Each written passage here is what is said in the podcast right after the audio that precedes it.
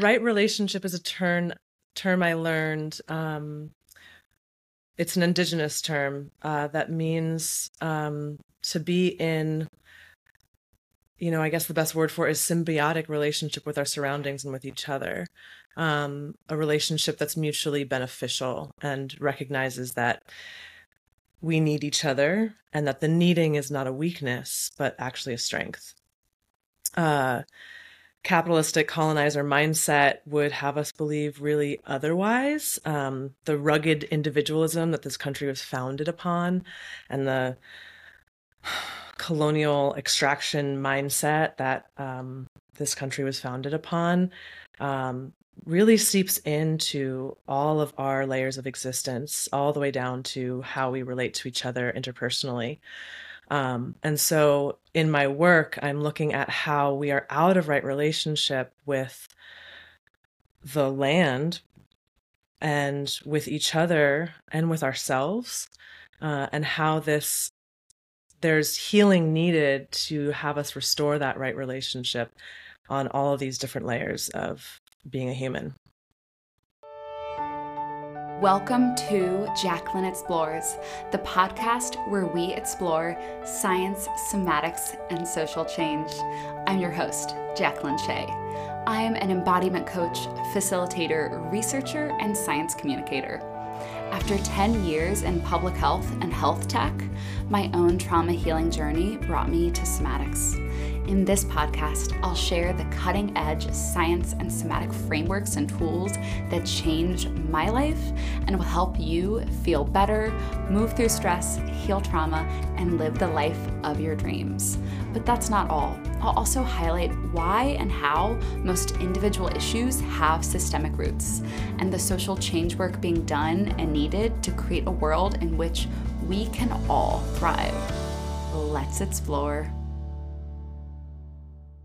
Today, I'm talking with Odessa Avianna Perez. She is a somatic psychotherapist, embodiment and social justice educator with a master's in somatic psychology from California Institute of Integral Studies, and with over two decades of dance and contact improv experience. Her mission is to help folks heal trauma and find belonging and right relationship through deeper embodiment. She offers workshops and retreats throughout California and internationally, weaving relational learning with movement exploration and social justice frameworks. She has a psychotherapy private practice based in Los Angeles, aka Kizh Tongva Land. She is the inclusion and belonging co lead for Soul Play Festivals, which is where I met her. Welcome, Odessa. It is such a pleasure to chat with you today. So great mm, to so, be here, Jacqueline. Thanks for having me. Hmm. I want to jump right in with this concept of right relationship, which is so central to your work, both you know interpersonal and also this these macro level issues that you help folks um, grapple with. So, what is right relationship? How are we not in right relationship in various areas of our life? Jumping right in. Uh, so, right relationship is a term term I learned. Um, it's an indigenous term uh, that means um, to be in, you know, I guess the best word for it is symbiotic relationship with our surroundings and with each other.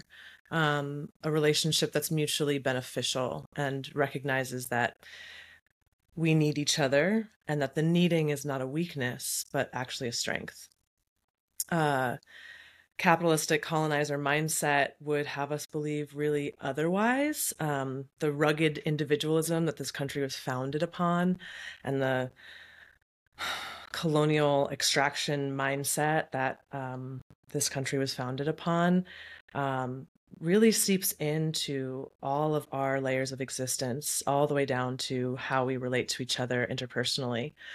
Um, and so in my work, I'm looking at how we are out of right relationship with the land and with each other and with ourselves, uh, and how this there's healing needed to have us restore that right relationship on all of these different layers of being a human. Mm, mm, wow. I'm wondering if you could go layer by layer how we're not in right relationship. Because immediately, as soon as you like, ideas came for each one, and starting with ourselves. Yeah. Well, our relationship with ourselves from a psychological attachment level perspective, you know, it's in, inexorably linked with our relationship with others. Our personalities, our ways of being in the world are developed through our primary caretaker relationships um, from when we're infants and children.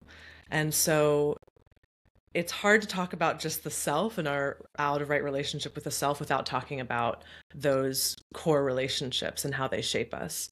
Um, you know, uh, all attachment trauma and other kinds of developmental trauma are inherently um, out of right relationship. Uh, the way in which our um, the way in which our parents cared for us and either responded to our needs or weren't able to or ju- ma- judged our needs or or made them seem unrealistic or un you know not not okay like all of those ways that our parents took care of us in the beginning kind of shape our reality of like our right to life, our right to our own boundaries, our right to our own needs, our right to our own autonomy, our, our right to our own feelings of sense of safety and connection. And these are all just kind of the core principles of attachment. Um, it's establishing a safe, a, a safe enough sense uh, in order to feel able to go towards what you're curious about and explore and that's where that feeling for sovereignty comes. And so, in those early attachment relationships, um, depending on how our caregivers um, responded to us, we can either develop, uh, and this is oversimplifying, of course, but we can either develop um, hyper vigilance or fixation on safety and not feeling safe, or on the desire to feel sovereign and on, on autonomous. And these show up later on in life in our personal relationships. And as a couples therapist, I see this all the time, you know, this push pull dynamic. If you're familiar with attachment theory, the anxious avoidant trap is what, uh, you know, some pop psychology books mm-hmm. like to mm-hmm. call it. And um, it's inherently this this fight, this struggle of um, how do I in myself find right relationship with my needs and boundaries and feel safe enough to express them to another and be authentic with another with those? So so this like right relationship piece is happening at this core level of safety and, auto- and autonomy.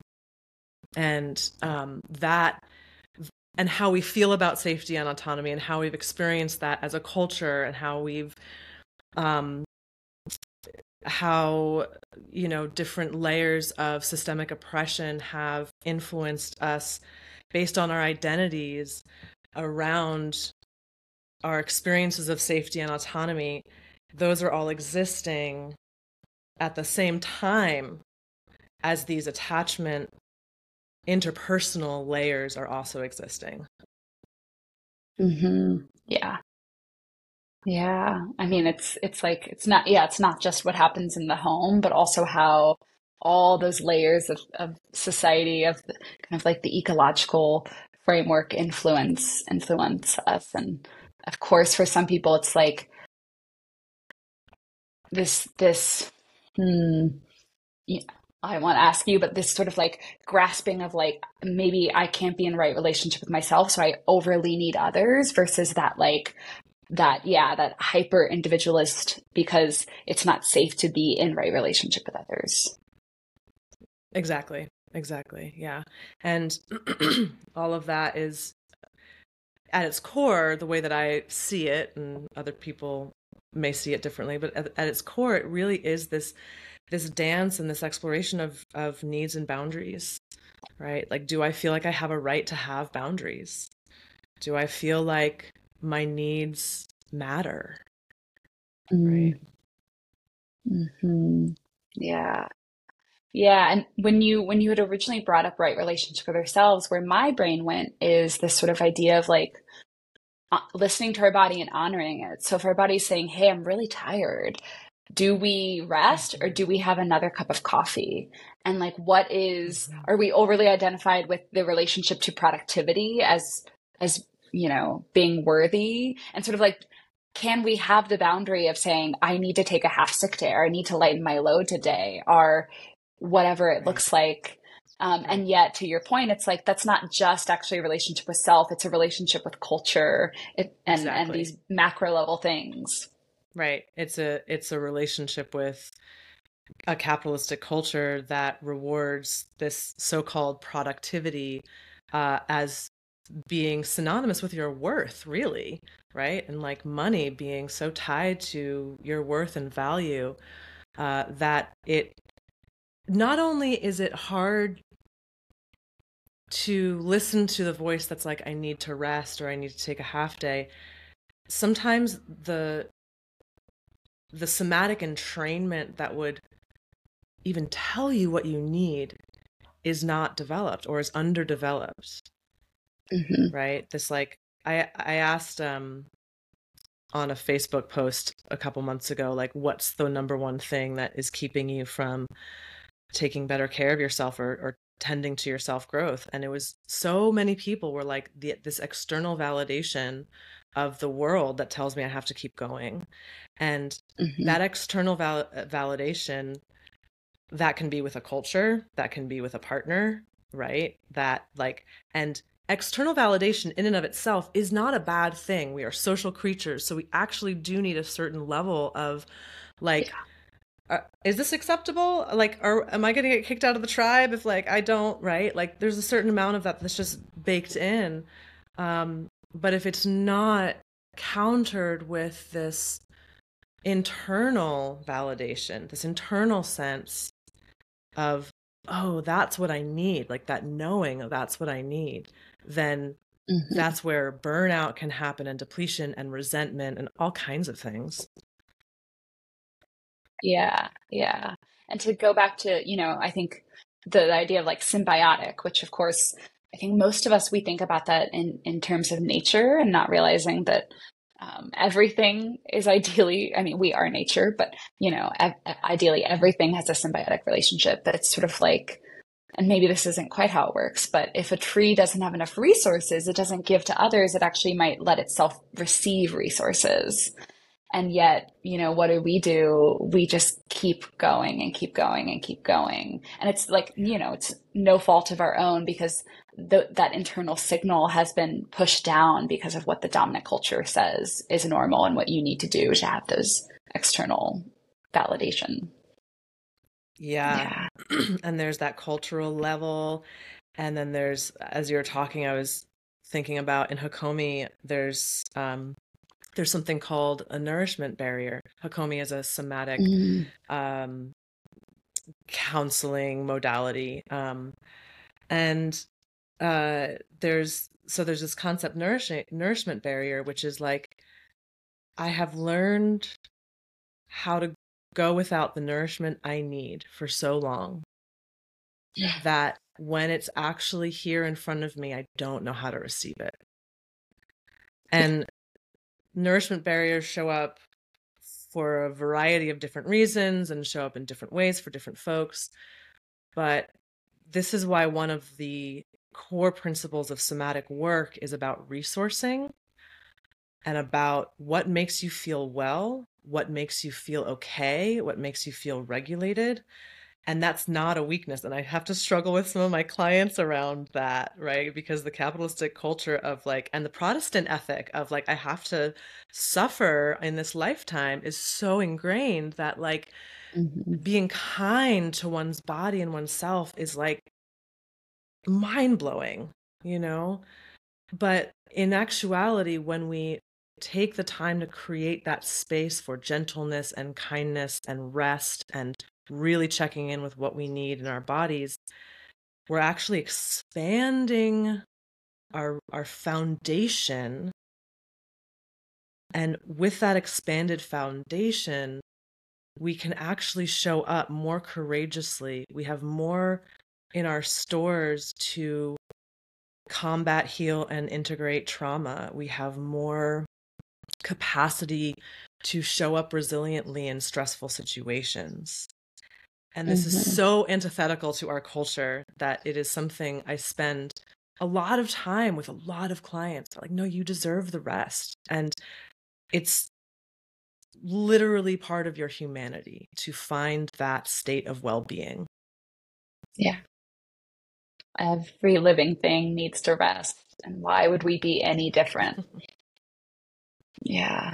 Yeah. Well, exactly. I know that um, using embodiment to help folks essentially grapple with white supremacy as part of your work and we haven't fully mm-hmm. named it but it's certainly been it's certainly influencing all the things we're talking about so can you talk a little bit about right relationship and white supremacy are like I'll just yeah, I'll open that up. yeah. Just a light so, just a light question. for this conversation, I really I really want to lean on somebody I've learned a lot from, which is Resmaa Menakem, who authored the book My Grandmother's Hands, which I read in grad school and straight up changed my life. Um, and I got to meet him recently and, and really thank him for that. um, mm. And so Resmaa Menakem is a Black somatic psych- psychotherapist um, based out of Minneapolis. Um, he was doing anti racist trainings um, in the Minneapolis Police Department before George Floyd happened. And so, like, he's an OG, it's a straight up OG with like a lot of uh, on the ground experience with this and lived experience. And his book is around um, black body, white body, and police body trauma. And the way that he has approached the the racial reckoning that is happening right now and that has been you know boiling under the surface for centuries and is at this level of reckoning now he's framing it as a trauma problem mm-hmm. and and one of the things that really opened me to find the resilience to do my own work around the part of my lineage that is European and has participated in white supremacy.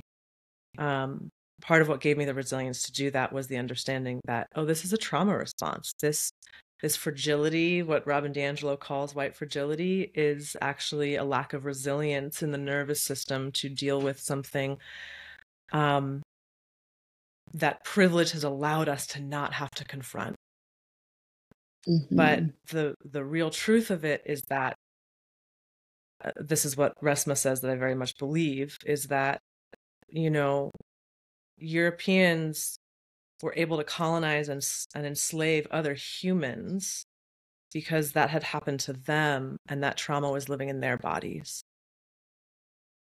Right. And so, because if you think about it, like what what creates that monstrosity what creates that yeah um just total disconnect from other people's humanity mm-hmm. trauma right so um so mm-hmm. i have a mixed uh, cultural background of european colonizers um, Spanish colonizers who lived in Puerto Rico for hundreds of years, and and Taino, which is indigenous Puerto Rican lineage. And so I have like, I believe I have a lived experience of what white supremacy has done on both sides in my own body. And if white folk actually track and trace their lineage back far enough, we all have it because all of us had our indigeneity stripped at one time or another. Yep. Yep. Mine just happens to be a little bit sooner on the timeline, a little bit more recent on the timeline. And I witnessed and experienced the sort of aftermath of racism and how it impacted my grandparents' generation, my father's generation in New York City in the 40s and 50s, and um, as as Puerto Rican uh, transplants, and um, so so it's closer in to me the kind of necessities that they chose in order to survive under white supremacy. The sort of I'm going to assimilate, I'm going to lose the language, I'm going to lose all of the culture and just become white because I can, I can pass as white. I have that appearance and that's what's going to get me mm-hmm. ahead and the as I've done my own healing and somatic inquiry in myself, I can feel the layers of the intergenerational trauma of shame of who I am mm. that has been like unconsciously just sort of passed down in the DNA. Um, and also, I'm not just gonna like hang in the negative there, also like the incredible resilience and strength that my grandparents had to have to leave Puerto Rico from a farming existence when they were teenagers and become business owners in New York City. You know, that strength mm. and that resilience is in me too. And and the grief of the loss of what they traded that for and then what I lose because of that. It's yeah. complicated. It's both. Absolutely. Yeah, there's a lot of complexity there.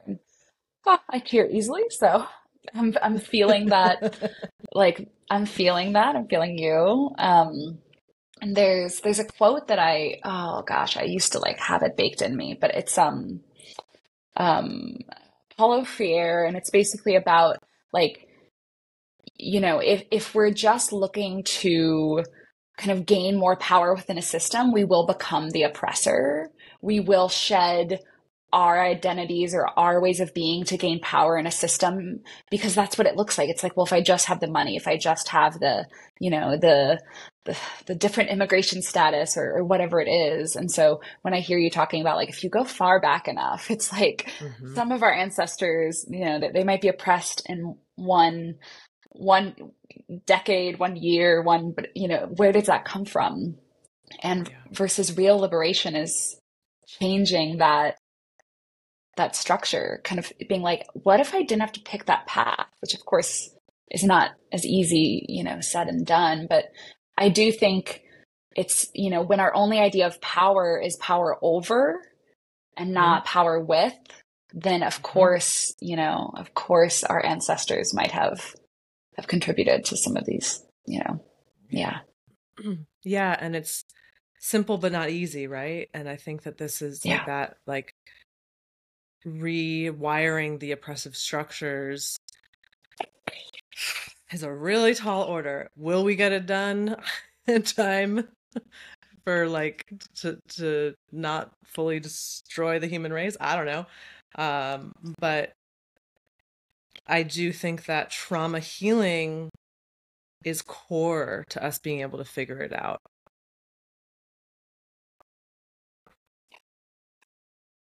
Well, there's two paths we could go down. Of course, I'm so curious about this concept of the resilient body and all that that means, how fragility shows up, what this real trauma healing looks like. But also, um, you know, would love to hear a little bit more about your journey to this work. You shared kind of your ancestors' stories, um, a little bit of, a, we've been teased with your own. Um, so curious which which path you want to go down in this moment.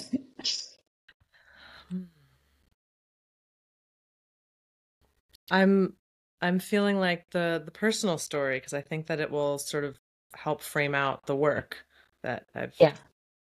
shown up to do. um so I think when I think about my uh main influences in my life, um I think about the fact that my parents met in a Sufi community in England in the 70s, um, which is like seemed like a really wild place. and, and, there's there's a community of people all over the world still, and there's um, us Sufi kids who are like the kind of second generation of people who were born from the people who are in this community. And so I had an understanding of community from a really young age. I didn't grow up there, but I would go to the retreat center very often as a kid and as a teenager. And I had a ton of adult mentors around me and who were thinking outside the box. And so I think that that really like established a core value of community for me from a very young age.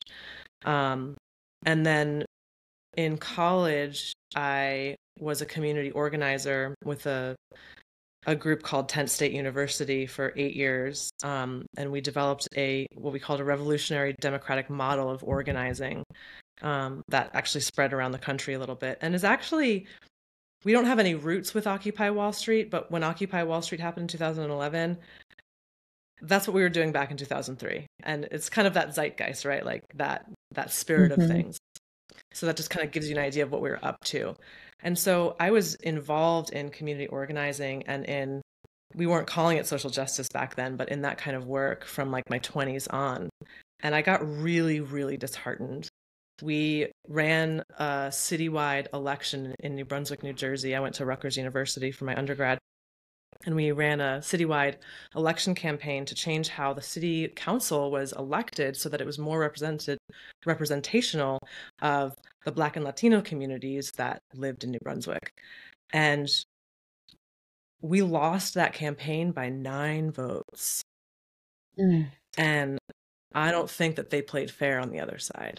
And after that that was 2009 i walked away from social justice work from political work. I was just like, this is exhausting. I can't, I cannot do this.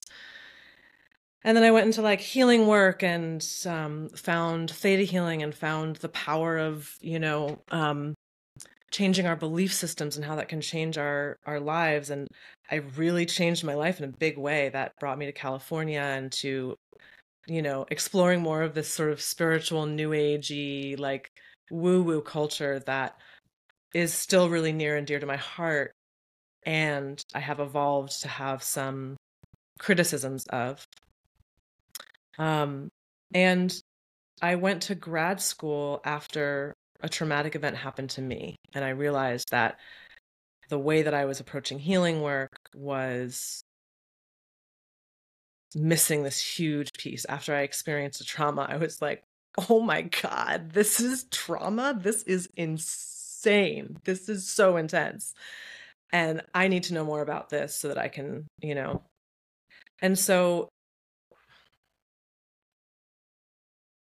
so in this way it was like all of these different streams kind of led me to be a somatic therapist. I was also a, a, dancer for years. I was a dance major in college and ran a dance company in Jersey City and you know like so all of these uh, paths kind of led me here to start to hash out how how the body is the central place that all of this change can happen.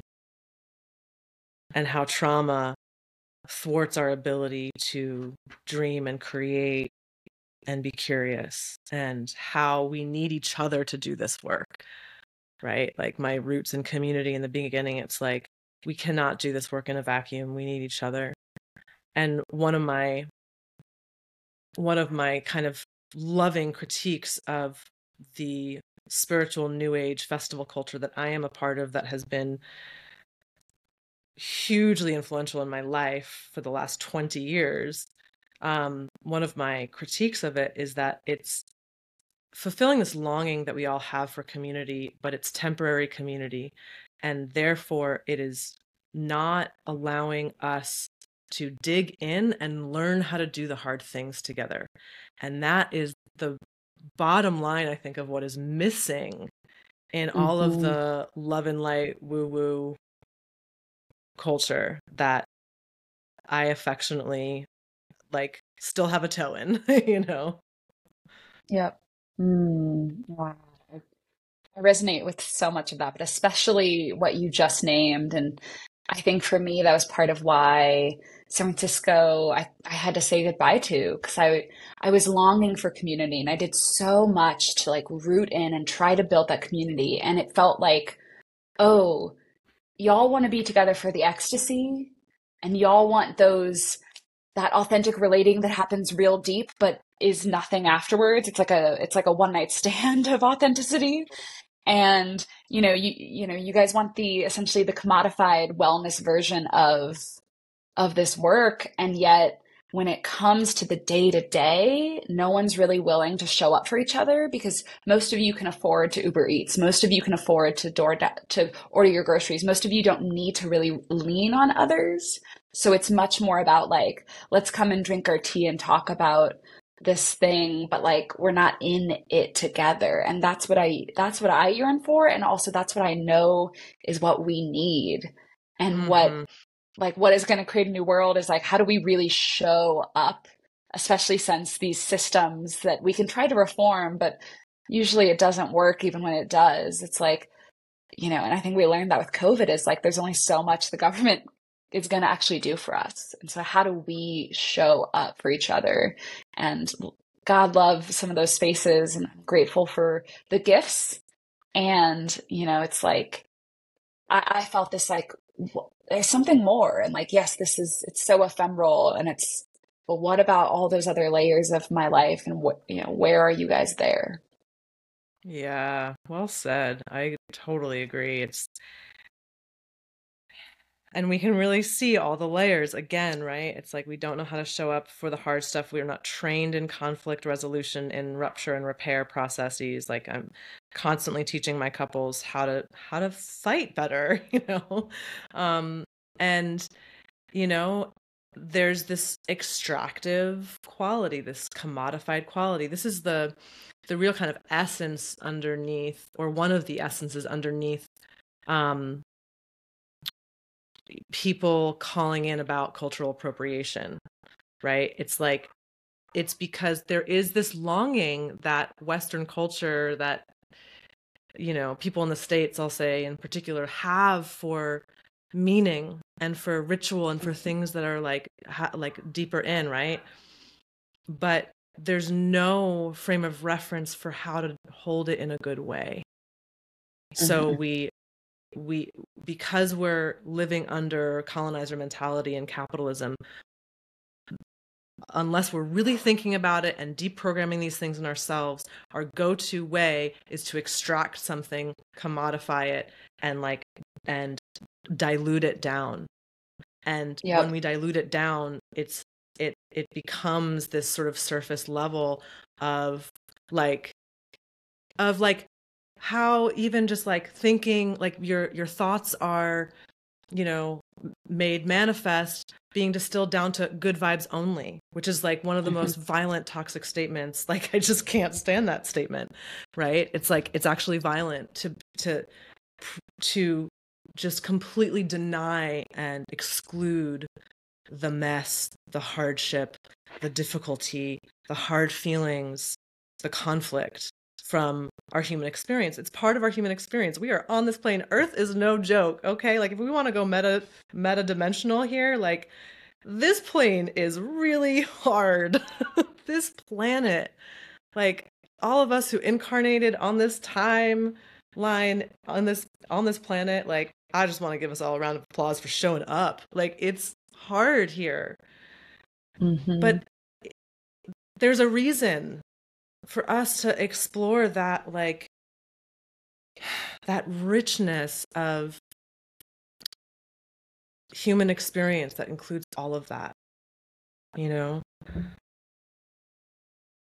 Um one of the things that i learned in grad school um which like ah the light bulb turned on and i was like thank you i've been that's the thing um, and I think it was my professor Marcia Hiller um, who shared this with her with us that you know so somatic psychotherapy is is relatively new. I think it started developing in like the 80s or something along that timeline. And um, Marcia was saying that catharsis was this new thing in the 60s and 70s that people were exploring, right?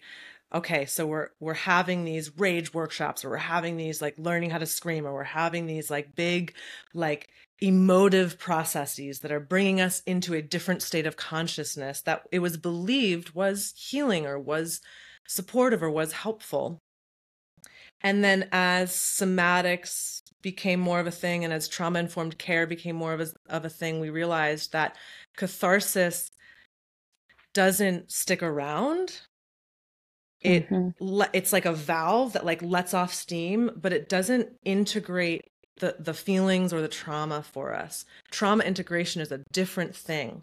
And it's not about like totally blowing our lid and losing consciousness in some state of ecstasy or big emotion. It's actually about staying one foot resourced, one one mm-hmm. piece in the body and integrating the experiences. And if we're not mm-hmm. integrating these big experiences, then there's not actually any big change happening. And yep. I'm not going to speak for like everyone or all the dance communities or anything, but I do think that there is a big kernel of truth here for the new age dance communities that you and I are a part of that are, you know, like the the quote unquote conscious dance communities, I think were really born out of this catharsis movement. And these dance communities have been hugely influential and like a place of my own becoming and i'm forever grateful for them. And so i'm not i'm not saying anything bad about that catharsis. I've had plenty of moments where i'm like wow i really needed that and like i feel different now and i can go about my day. I'm a little bit more in my body mm-hmm. but on the whole the movement has kind of I think, unconsciously clung to this good vibes only, this catharsis centric, this this focus on the expansive and all mm. of and continually expanding, just just want the expansive feelings and has no way of being with the contraction like mm-hmm. foundationally, structurally, these dances don't hold a place for the contraction. They don't hold a place for communities to come and talk together and be like, mm, this isn't working for me because this, this, and this, right? There's like nothing baked in that is allowing us to be in the hard work, right? Yeah. And I don't think that's true of all the dances. And I, th- I don't think that I'm the only one who's thinking about this, but I do think that that is one of the problems we are running into in this new age culture that really means well and really like wants this progression of our consciousness and wants and understands the power of embodiment and dance but is missing this core really important piece. We cannot leave our trauma behind. We cannot leave our dark parts behind or our shadow behind. How do we dance with that? How do we be with that mm-hmm. and include that? Mm-hmm. Mm, mm. Oh my God. Plus a thousand to everything you just said. And as you were saying that, my brain also was like, this also applies for breath work um, which I think is an area that I felt a little like, hey, like yes, there's there's powerful alchemy, and and yes, you can you can really move some stuff that might feel deep within, but that's eh, it's it's not the only way, and it's also not sufficient in and of itself from from where I'm standing, and for many people, it can actually be re-traumatizing or profoundly dysregulating to only do the cathartic work without that resourcing that you talked about, without that nourishment, without that integration afterward, without being deeply held in your experience, even if your experience wasn't like, oh my God, and I had this and now I feel so much better, you know, and like, and how you can feel perhaps even more broken if that's mm-hmm. not your experience. And mm-hmm. yes, these types of tools have their place, but it's often within a broader web, a broader framework and being deeply held. And and so much of my work is often the small tender parts. It's like oh let's put let's put your hands on your heart and like let's hold that part you know? Like mm-hmm. that's often the baby step needed before you can have that profound catharsis. And yet you know going back to yeah kind of like right right relationship with our body, I think we're for often when folks are like, okay, I want to heal, it's like, well, I have to do it fast, I have to do it hard, I have to do it big. And it, it's not working unless it's, you know, it's all of those things. And mm-hmm. yet, oof, you know, and that's nothing's further from the truth, actually. And I mean, I get that a lot. Like, I work with quite a bit of um, attachment trauma and sexual assault trauma um, in my private practice, and um, you know, there's like, and and like, why wouldn't there be? There's like this desire to just like get it off, get it out. Like I don't want to like, right? And of course, of course, this is it's so tremendously challenging mm-hmm. to even begin to learn how to be with the atrocious things that have happened to us you know and so a lot like that's again the resourcing like like building that capacity to be with what's what's hard and you know some one of the things i love saying in in in my private practice is like the somatic work is slow but it's slow because sometimes it's just like that. Yeah. Something will yep. shift just like that. But you have to go slow to have that shift happen.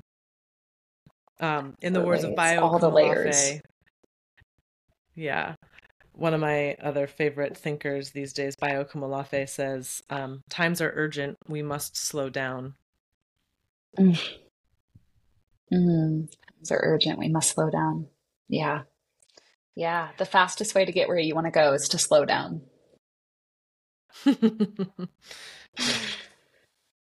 mm. Yeah. The somatic paradox. Mm-hmm. Yeah, absolutely. Well, you um, you've touched on this, and everything you've said men- mentally for me has touched on this of the idea of what is a resilient body, what is a fragile body, Mm-hmm. Mm-hmm. Hmm. Yeah. So, from the nervous system perspective, a resilient nervous system is one that can move in and out of different nervous system states with ease. So, that means that it can uh, move from regulation, also called the social engagement system or the the ventral vagal part, um, which if you're wanting to be a polyvagal nerd, that those are the terms. Um, so moving from that regulated place uh, to dysregulation that happens in stressful moments, either you know the fight and flight in the sympathetic nervous system or the freeze and collapse that happens in the dorsal vagal system. Um, that we make use of all of these different nervous system states, of the mobilized states and the immobilized states throughout our day, really. And that moving through these states, getting triggered mildly or otherwise, like that's not a bad thing. In fact, being able to move through those states and come back to a state of whatever your regulated state is, that's resilience from the nervous system mm-hmm. perspective. Mm-hmm. So, what does that mean for? So what? So then, what's fragile? mm-hmm. um,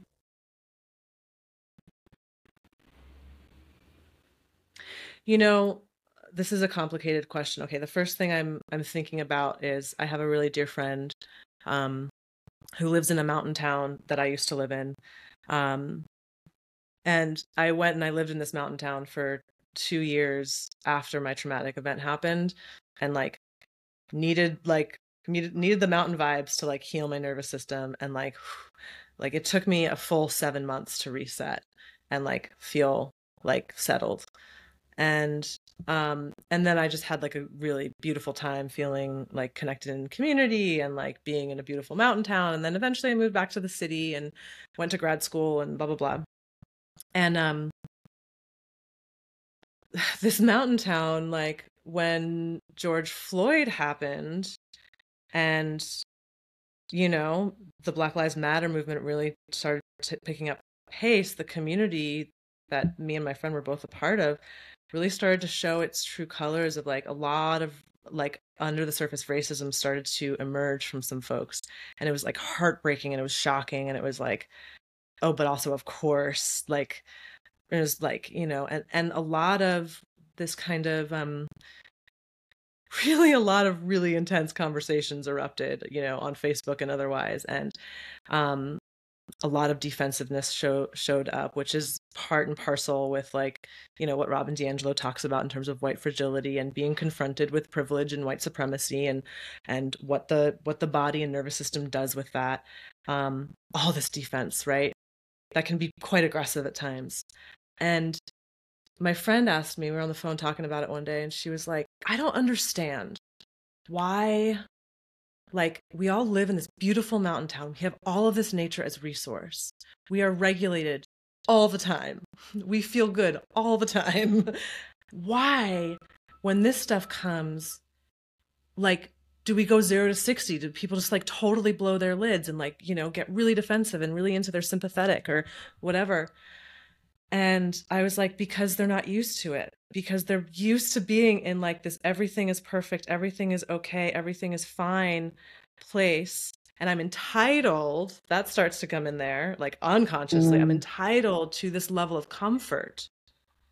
That mm-hmm. when something uncomfortable, and honestly, I feel like calling it discomfort is like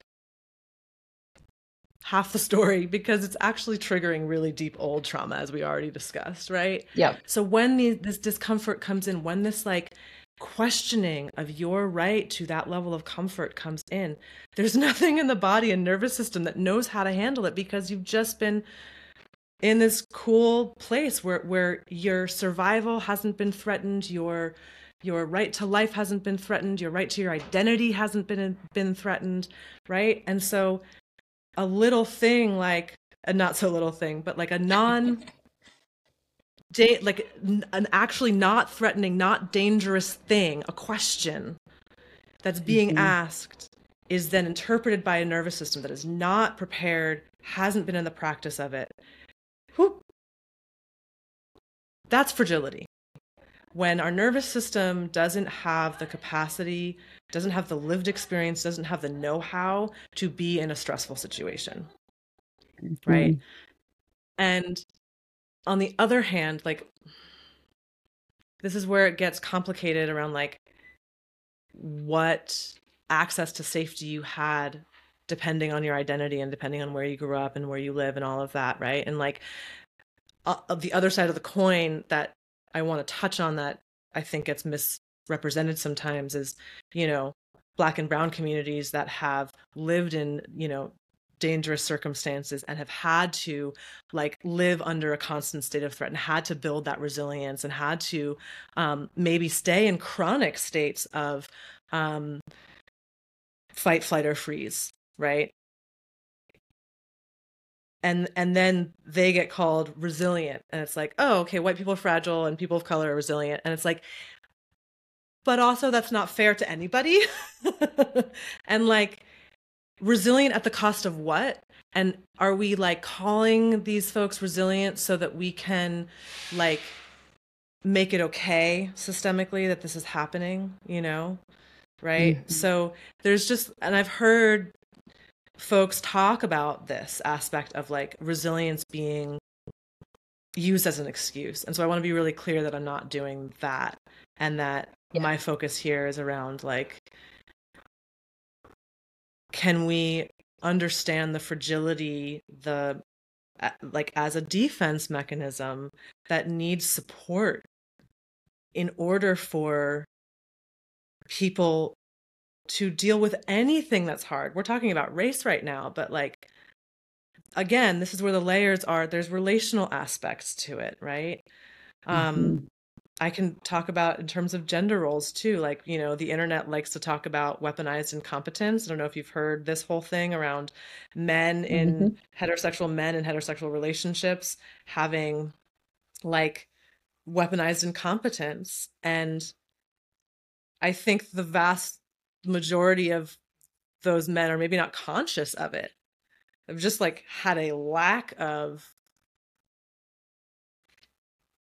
education experience like right and it's a cultural issue it's how we've acculturated men and boys you know and so it's like and I have some dear male friends that I've called in about this and been like, I want to be in relationship with you around this because like we all nobody wins under patriarchy.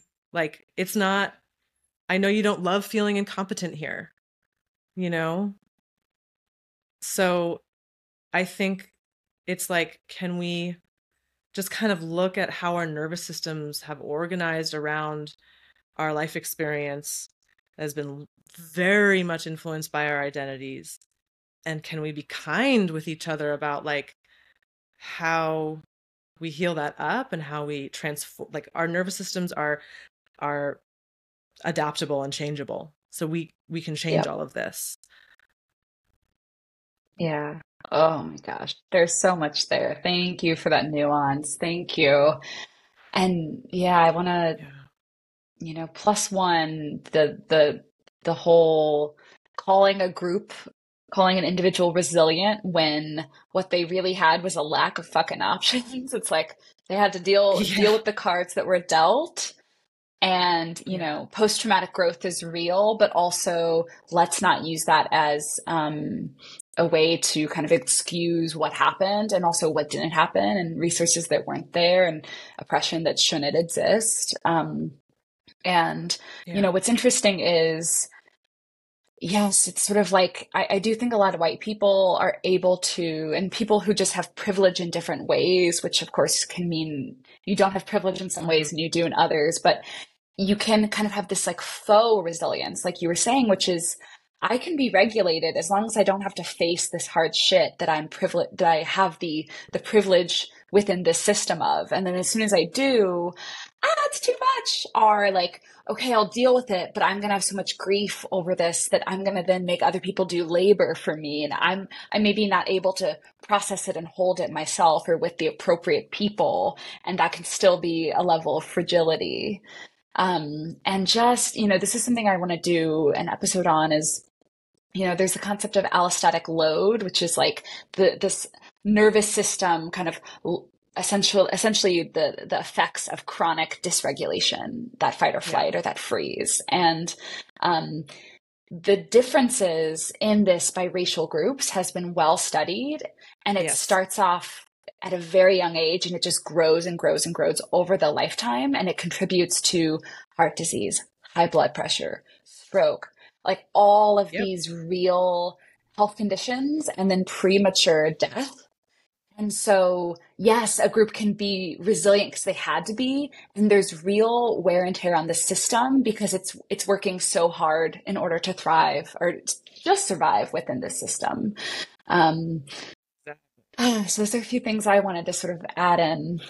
Yeah, thanks yeah. I love the you bringing in the science about the load and the you know the different groups because my brain like thinks about those things or receives those things and I can never repeat them. So I love that you've got that like on the ready. Yeah, it's I um I was recent just aside, I was recently in St. Louis where I'm from and helping my mom. Um, she's in the process of selling her home and, you know, I have all these books from college there, which she's lovingly had for a while. and one of them was on health disparities and I open and there's a thing on allostatic load and it was so cool to be like, wow, that seed was planted back then as I thought about it in this systematic, you know, systemic way. And then now I'm really thinking about it still systemically, but I'm working a little bit more. I'm working just in a different way. And um, so the beauty of the things that are being studied through one lens and then somatics is really bringing it in and saying, here's the tools. Here's yeah. the real, here's what we need so that we can actually change this instead of just going, oh, gee, this is a thing. Yeah. Yeah. Which kind yeah. of brings me to th- these questions of like, how, how do we increase our resilience? Mm-hmm. to mm-hmm. grapple with things like white supremacy and all the isms to show up in more right relationship with others, with self. Yeah. Yeah. I mean, um, the the dance technology that I've been developing uh, and have offered that you participated in at Soul Play is called Resilient Body, and um, it's um, it's um, a trauma informed dance journey that is designed to help uh, the the privileged body um, build more resilience to be in the discomfort of challenging that right? Build some more of the resilience from this fragility. Um, and so it's an embodiment practice a dance practice because it's about not just recruiting the body's like strength resilience um, resource um, wisdom but about working with this kind of place in the nervous system that we each go when we're confronted with something unfamiliar or something that either com- like triggers our trauma or like edges us towards it and how do we stay how do we work with that edge and bring more resource to it and in that way expand our window of tolerance or our ability to stay in regulation during these stressful or uncomfortable moments. Um, and again i'll quote resmaa menakem here um, uh, one of the trainings i did with him was actually like two days before I brought Resilient Body to Soul Play in 2022, which was I think like the first time I I offered this this dance journey, and he was working with it was a mixed race space, but he was talking to the white folk, and he was like, "Can you feel the edge?" between peril and possibility. Mm. And that's exactly the place where we build the resilience. Right. And so I've found it in myself and I I'm in in the resilient body practice i'm bringing people into a state where they can be on that line on that edge for themselves where i'm safe enough that I can think about possibility, right? There's that autonomy and safety thing, dance that we were talking about before. I'm safe mm-hmm. enough that I can be in my creativity, my imagination, my possibility. But I'm also including in that this part of me that feels in absolute peril. Mm-hmm. There's actually not absolute peril happening, but that's how trauma works right? It recalls the time when the peril was happening and it's like it's happening right now in the body, right? And so in this dance practice, we're building resources within ourselves and in community with each other to be on that edge of peril and possibility.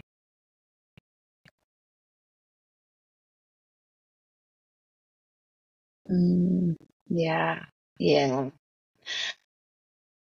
I think that that dance, that line between those two is where where the big transformation happens. Cuz we can't face the peril if we don't have possibility. And if we're just yeah. in possibility, we're usually not actually solving the problems that need to be solved. right. And, right. you know, we're not in full reality. Yep. Yeah. Mm. Yeah, and I think there's a there's a really important aspect of doing this work together, doing this work mm-hmm. in community, right? And I mean, like we already talked about, like what does it mean to do this work in community in a in a society that like really does not make it easy for us to be in community long term really like we have like the reason why these festivals and one of the reasons why these festivals and retreats are so popular is because we're all craving that community. We cannot figure out how to do it long term. Like who's got like 2 million dollars to buy land and like build houses on for all your friends cuz I've had that dream for a long time with some of my friends, right? But it's like mm-hmm. the current economic system is making that really challenging for the vast majority of us. Yeah, I actively have that dream and I live in a place where a lot of people have that dream and it's it feels just out of reach and especially if you are not, you know, a techie who's making a shit ton of money. Um mm-hmm.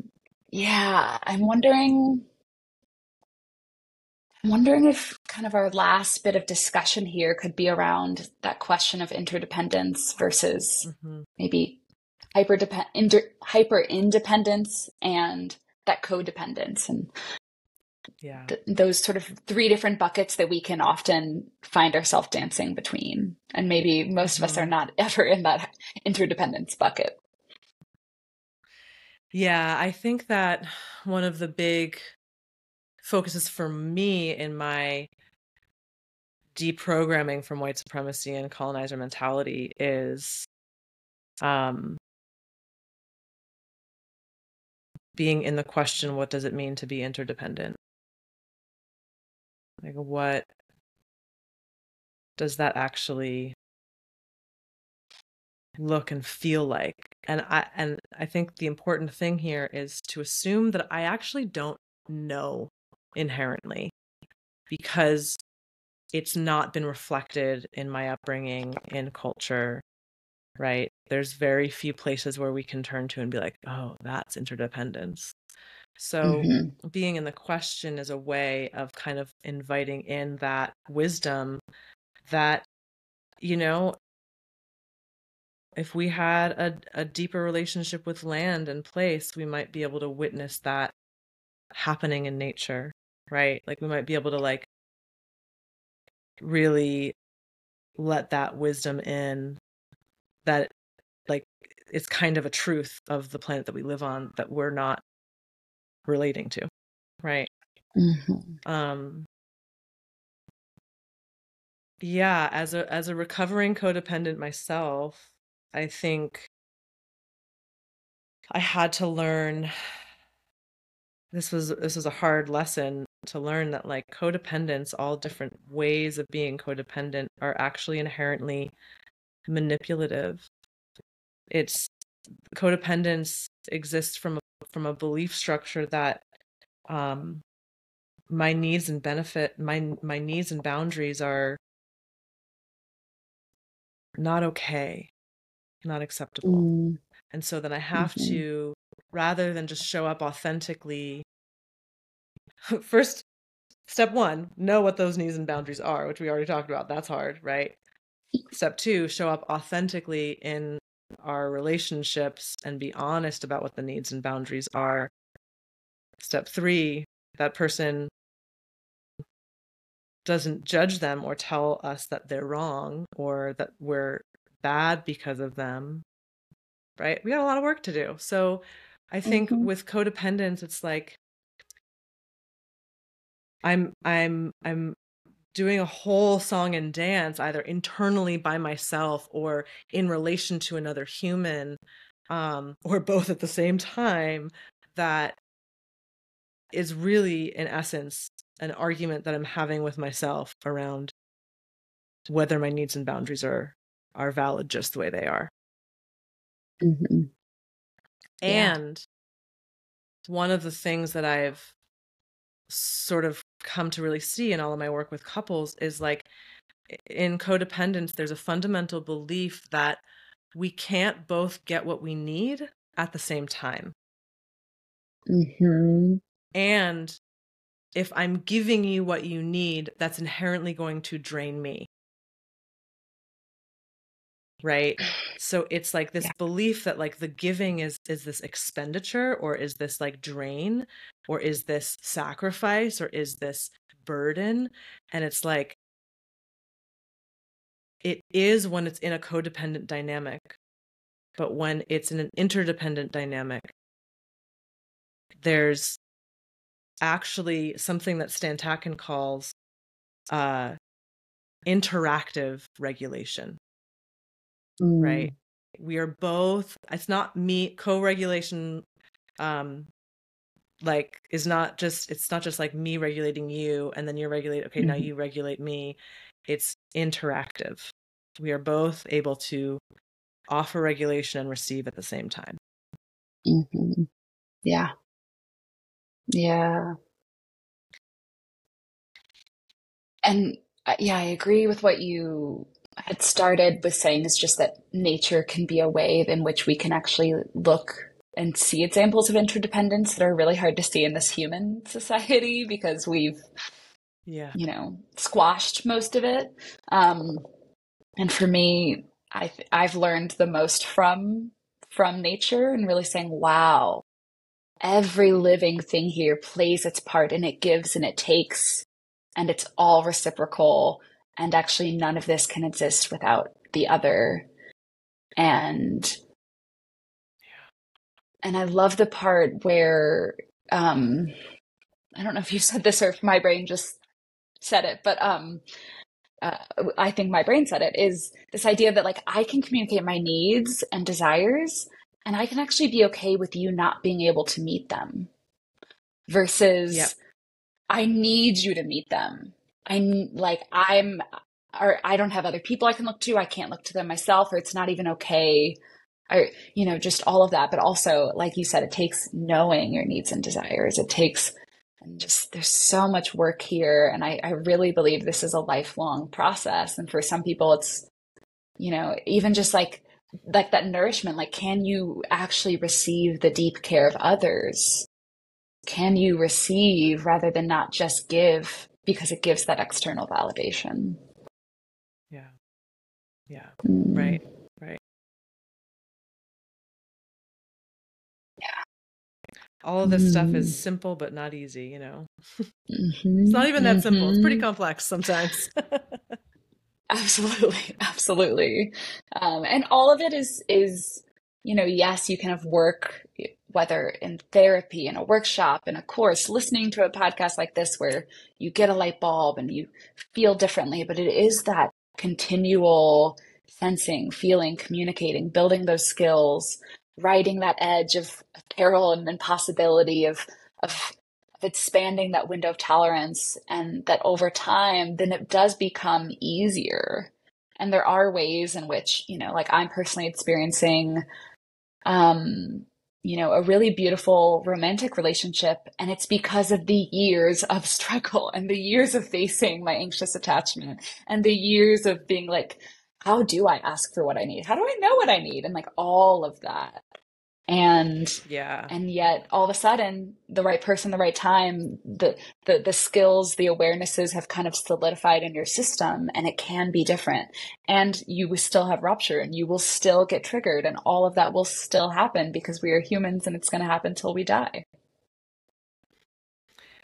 And it's not a problem that it's happening right? No. It's like yeah i mean you're saying like you're experiencing this like new level in your romantic relationships and your romantic relating and that part of your learning is like oh i can ask for a need and it's okay if that doesn't get met right? Like that that's totally part of the journey. And like also like my like my version of that is like knowing that I don't need to stick around if my needs and boundaries aren't being respected over and over and over and over again, or even just like a little bit. Like I just said goodbye to a very casual thing where I was like, very brief, and I was like, you know, I don't want to teach you how to respect women.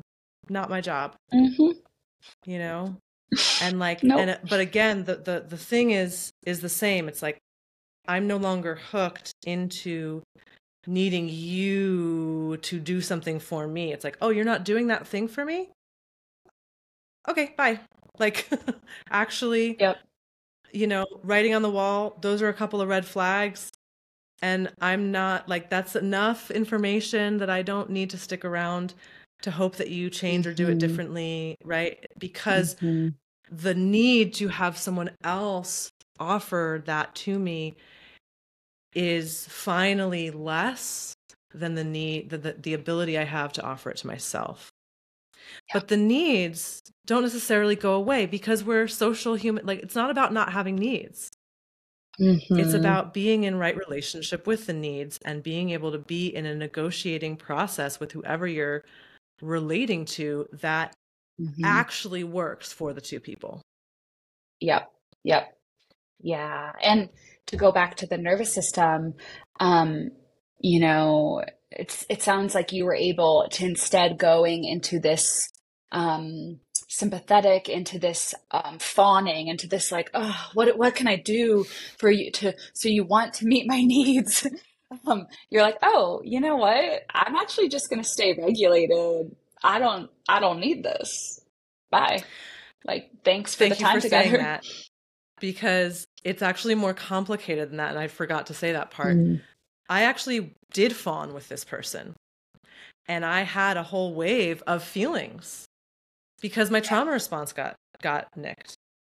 But the difference is I have more regulation in my nervous system to be able to go through the wave and be like, "Oh, that's what that is." That was hard, Mhm. but like even just witnessing that like I had that emotional wave is information for me that like that's too much work that I don't want to do. But the emotional wave itself isn't the problem. It's the information and it's the, the nervous system's capacity to move through that. Whereas in previous not so healthy relationships, I would just be chronically stuck in the fawn state, right? So Yep. again, it's like we don't need to avoid going into these uh, stress responses. We just build the resilience to move through them quicker. hmm Yeah, absolutely. Because we will get put into those responses, and it's more about what is this telling me about myself, about the other person, about how we're relating. And it's not to say, Yeah. you know, don't be in relationship with someone who triggers you, but it's like, is there enough security? Is there enough? Are we compatible? You know, are, are, are we able to process? Do I actually, am I able to generally feel regulated and not be in one of those responses with you and you know Mhm. also how do you show up when when i have this response can can you be maybe present without it triggering your shit or you know which it might but like Yeah. triggering it enough where perhaps you pull away or just like what is this dance between us? And i've experienced that recently. I've been going through so much change and my nervous system. It felt like every other day it was like totally constricting totally bracing. And while i used to get stuck there and while i used to be oh well this is how the world is nothing's working.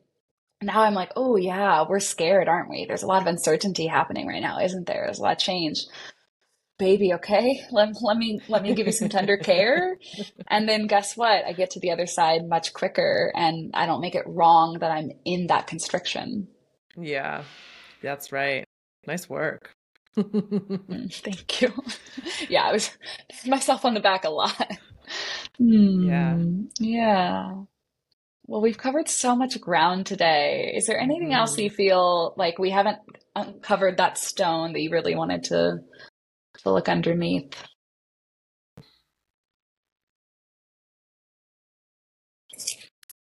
Yeah, I mean, nothing in particular is coming to mind. I'm just like really, I'm really grateful for the opportunity to chat with you about how these different layers intersect, right? And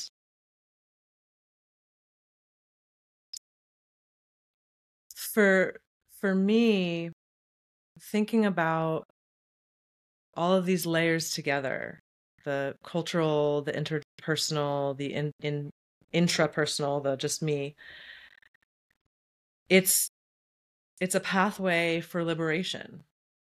It's um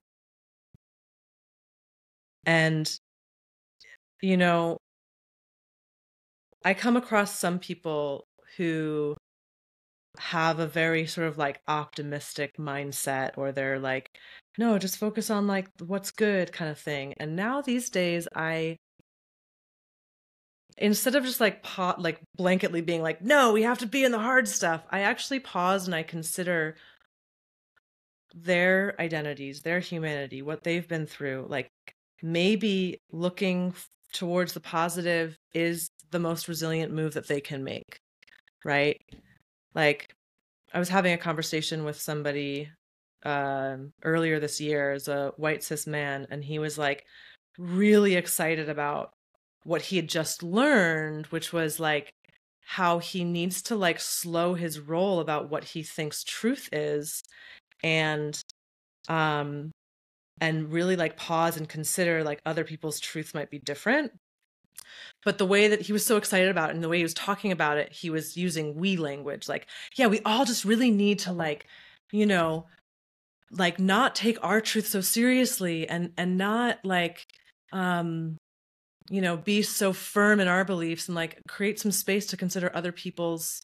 whatevers and i was like you know that's really good for you in your skin and your body for me somebody who's been acculturated and told more often than not that because i'm a woman i don't my like thoughts or opinions don't matter or they matter less I actually need to do the work to fortify my own truth, right? As somebody who's been in relationships where gaslighting has been happening, I actually need to do the work to validate my own reality more and validate other people's reality less. And that it's everything to do with my experience and my identity. Right. And so it's like, you know, everything that we've talked about today might not be everyone's cup of tea and that's okay it's like if this pathway works for you then yes and mm-hmm. you know it's not going to like being in the dif- dis- difficultness and being in the discomfort and being in the learning all of that may be not the right thing for you or not the right thing for you right now you know but i think for the yeah. vast majority of people who are holding any kind of privilege within their intersecting identities, it's really important to think about these aspects of trauma and discomfort and resilience building and to know the difference between this isn't for me or I'm letting myself off the hook. Mm. hmm Yeah. Yeah. Am I am I not facing what's uncomfortable, what feels hard, or is it really not my work to do? And often, yeah. the more privilege you have, hate to break it to you, but you, there's probably more work to do. and maybe yeah. not in this moment, you know. Take your mm-hmm. bite-sized pieces. We have a lifetime of work ahead of us, and and certainly um, uh, feeling like you have to figure it all right now is a sign that you're in sympathetic. So it's like, yeah, how can yeah. we slow down? And, you know, how can we be in right relationship with the type of um, healing and awareness building that that we all need to do in order for our world to have less suffering that could be avoided. Yeah, amen to that. Yeah. Mm. Wow. Well, this has been such a good conversation. Agreed. It's mm. been such mm. a pleasure. Mm.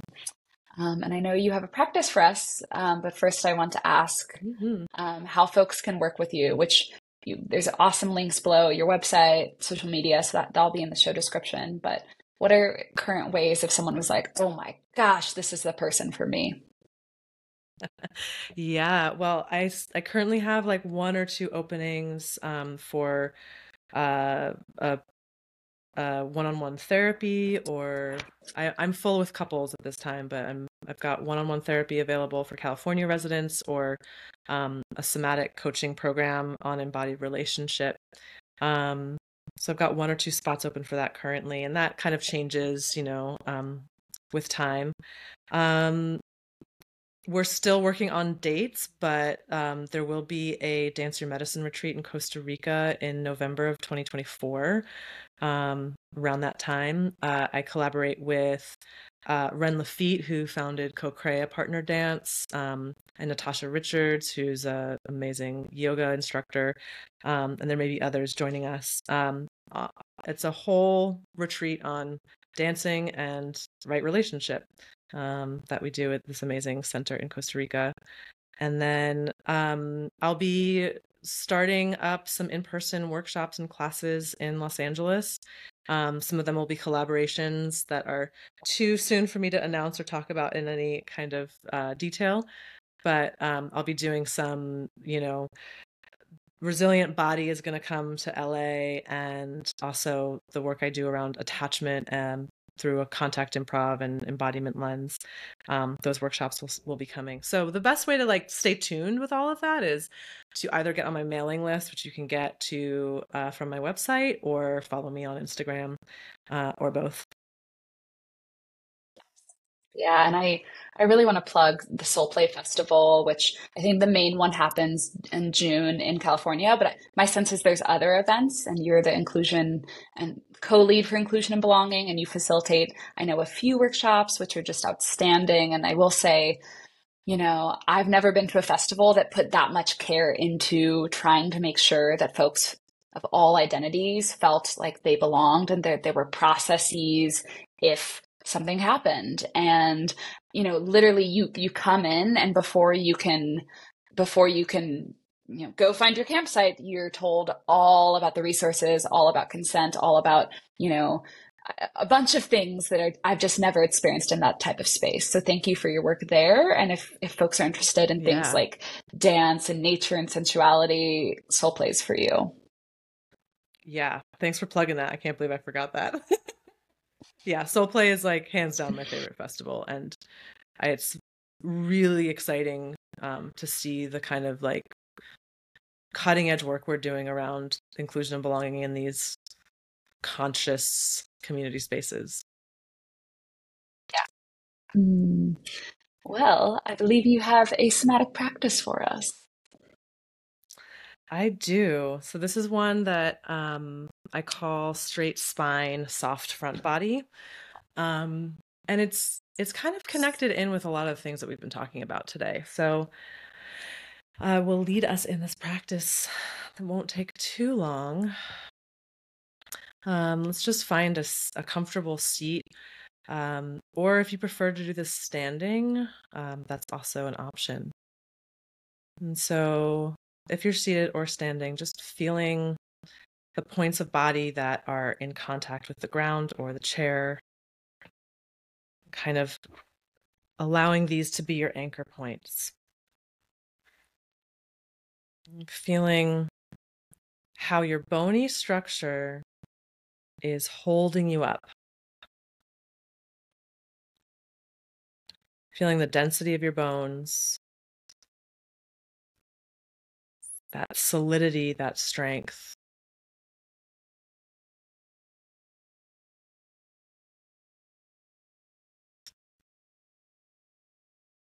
And how the bones are really just spiraling together under layers of muscle and fascia and skin.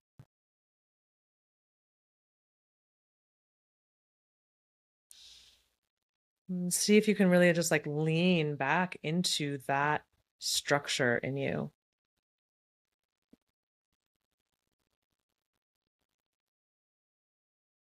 And letting that be the kind of core central place in you right now.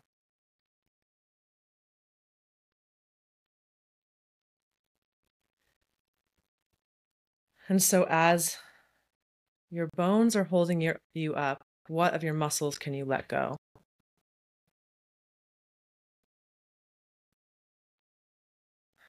Just notice if there's any tension being held in your jaw or your shoulders, legs, arms. And so you're simultaneously feeling structure of the bones, and the suppleness of the muscles.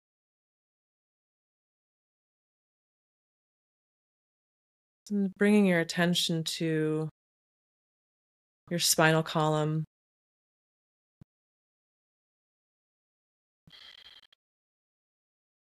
And its relative straightness. We know the spine is actually a curve. just find that kind of rightness in that curve in your spine and and that uprightness that all of those articulating bones technically cartilage okay all of that is just supporting you and holding you up And notice what stabilizing muscles in your deep core are also in the assist here, are also a part of this. And maybe feeling some muscle engagement in your back body. So there's this firm, strong stance happening from your sits bones or your feet if you're standing, all the way up your back body. This is your trueness right here.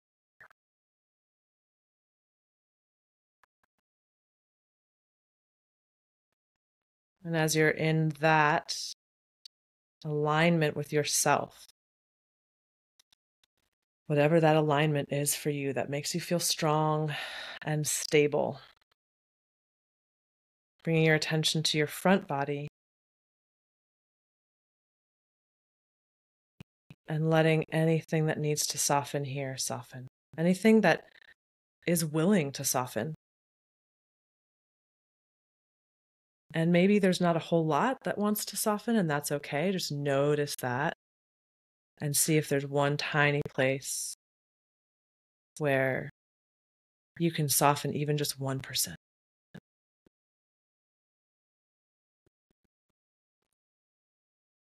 Again, going to the back body, remembering that strength and alignment there. And if your eyes are closed, just flutter them open and have a soft gaze and practice this kind of soft receptiveness of receiving the information through your eyes. Not searching, but just letting the information in through the eyes, sort of soft eyeballs. I like to think of my eyeballs as being kind of rested back in their sockets, releasing tension around my eyes and head. And so feeling that softness and that strong, straight spine, back body.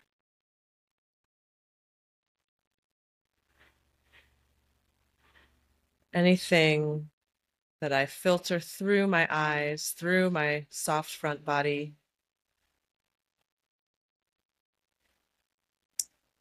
Gets filtered through this straight spine, this alignment. And I get to feel if that works for me or not.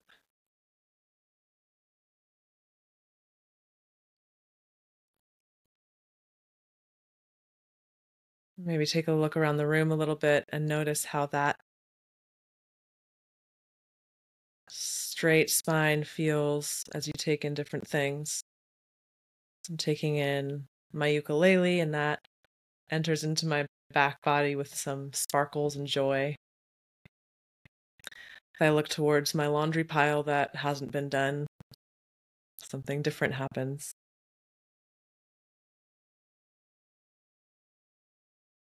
Letting that information move through you and returning back to that straight spine, that alignment, that strong back body.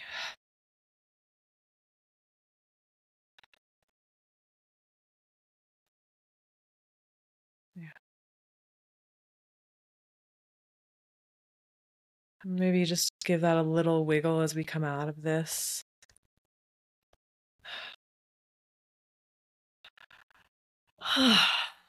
It's noticing any state shift that might have happened there. yeah. Mm-hmm. Little state shift you got there, Jacqueline.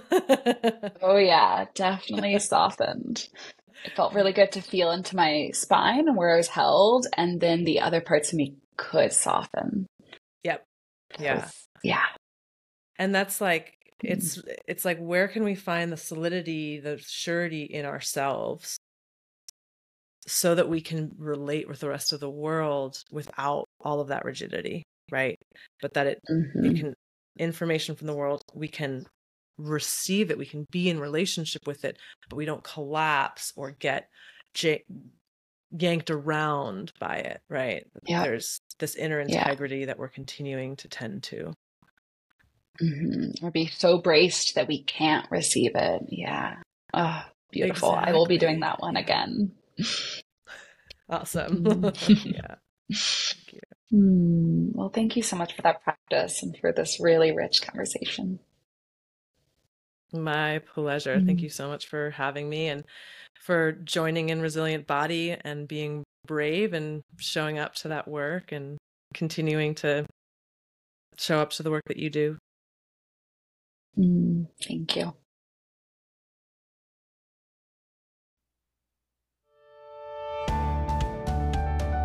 All right, that's it for today's episode. If you enjoyed what you just heard, found it valuable, and want to keep exploring with me, please click follow. To help others learn about this, make sure to give me a five star rating, write a review, and share it with all your people. To learn more about my work, go to jacquelineexplains.com and sign up for my email list so that you can receive life changing somatic practices in your inbox. See you next week.